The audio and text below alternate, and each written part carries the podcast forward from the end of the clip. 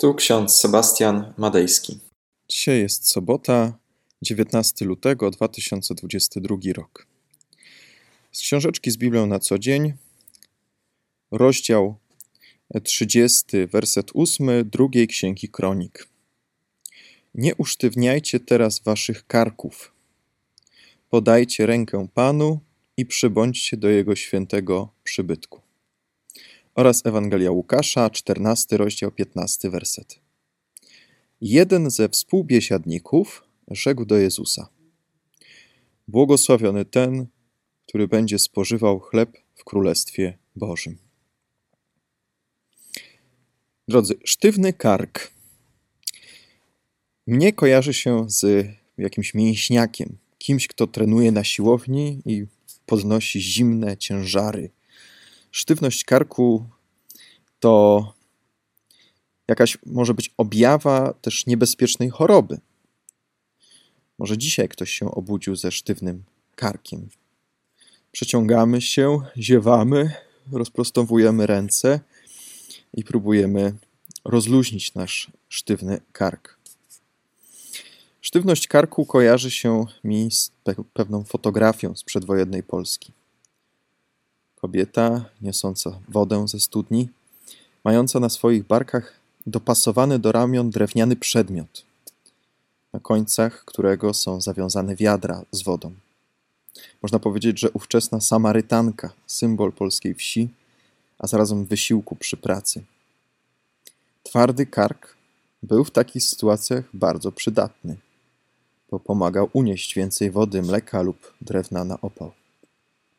Jak zatem widzimy, współcześnie sztywność karku w zupełności jest czymś innym niż w Piśmie Świętym. W Biblii sztywność karku, zatwardziałe serce to cechy człowieka, który nie chce się nawrócić. To osoby sztywne, zjeżone, najeżone, zacietrzewione na Boga. Sztywność karku, o którym pisze autor drugiej księgi Kronik, to sztywność, która towarzyszyła narodowi izraelskiemu, który nie chciał się nawrócić do Boga prawdziwego. I w czasach, których, o których mówię, to czasy króla Hiskiasza. Zaczął on królować w wieku zaledwie 21 lat.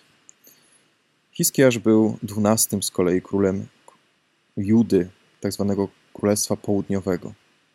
Jego ojciec, Ahaz, był bałwochwalcą. Składał ofiary obcym bogom a nawet oddał własnego syna na ofiarę Molochowi. Wprowadzał także obce ołtarze do świątyni pańskiej i gdy czytamy ten opis, wstrząsa nami dreszcz grozy. Jak upadłym człowiekiem musiał być król Ahaz.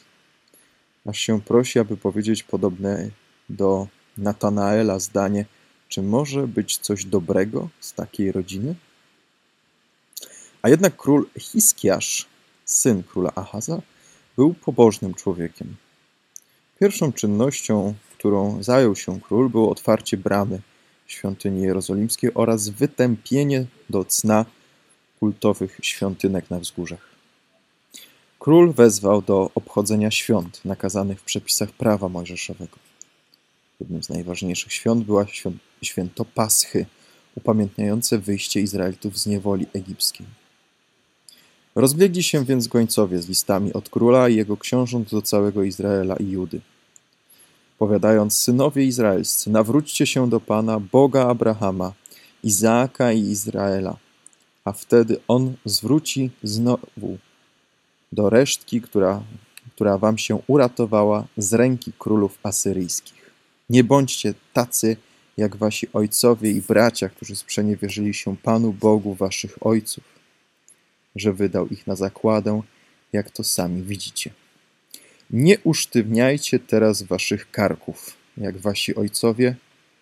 Podajcie rękę Panu i przybądźcie do Jego świętego przybytku. Są to słowa oczywiście z drugiej księgi Kronik, 30 rozdział. Są to wspaniałe słowa, wezwanie do wspólnego świętowania. Pomimo różnic politycznych, społecznych, pomimo błędów, moralnych, posłańcy króla mieli za zadanie zebrać jak najwięcej rozproszonych Izraelitów, tak pokonanych i zdziesiątkowanych przez wojska asyryjskie. Trzeba, było trzeba wspomnieć, że oba królestwa, królestwo Judy, rządzone przez Hiskiasza, wcale nie miało dobrych stosunków z królestwem północnym, podbitym przez Asyrię. Wezwanie do wspólnego biesiadowania, świętowania święta Pesach miało być nowym rozdziałem w historii, historii Izraelitów, szansą do nowego życia, zerwaniem z przeszłością. Historia Ahaza i Hiskiasza pokazuje, że rodzice mogą popełniać błędy, ale ich dzieci nie muszą tkwić w grzechach poprzednich pokoleń. Mogą rozpocząć nowe życie. Jak to zastosować do współczesności? Często jest tak, że pojawiają się w parafii nowe osoby. Przez jakiś czas uczęszczają na spotkania, chodzą na nabożeństwa, ale, na nabożeństwa, ale boją się wstąpić do parafii, zapisać się do konwersji na luteranizm, ponieważ boją się opinii swojej rodziny, swoich przyjaciół, swoich znajomych. Zastanówmy się przez chwilę, jak wiele rzeczy myślimy czy robimy, aby przypadkiem nie urazić kogoś. Ten sposób tkwimy w jakimś fałszu, w jakimś kłamstwie. Tymczasem Hiskiarz, jeżeli nie przejmował, jeżeli przejmowałby się tym, co o nim by pomyślał na przykład król Asyrii albo jego grzeszny ojciec Ahaz, zapewne nigdy nie zorganizowałby reform. Nie zaprosiłby do świętowania Pesach Izraelitów Królestwa Północnego. Nie zorganizowałby tak wspaniałego przyjęcia. Zresztą wydarzenia z Księgi Kronik związane są ze słowami ewangelisty. Jeden ze współwiesiadników rzekł do Jezusa: Błogosławiony ten, który będzie spożywał chleb w Królestwie Bożym. Bóg zaprasza nas na wspaniałe wesele, na wspaniałe świętowanie. Pytanie jest, czy usłyszymy Jego głos, czy odpowiemy na Jego zaproszenie. Amen. Pomódlmy się słowami Teresy z Awili. Klękamy przed Tobą, Jezu, puste wyciągamy dłonie. Napełnij je sobą, Panie, ucz, jak zapomnieć o sobie. Wskaż, jak mam bliźnim w swym sercu nieść Ciebie, by radość, miłość i pokój zdołały przemienić nas w Ciebie. Amen. A pokój Boży, który przewyższa wszelki rozum, niechaj strzeże serc naszych i myśli naszych. W Panu naszym Jezusie Chrystusie, ku żywotowi wiecznemu. Amen. Więcej materiałów na www.trojca.waw.pl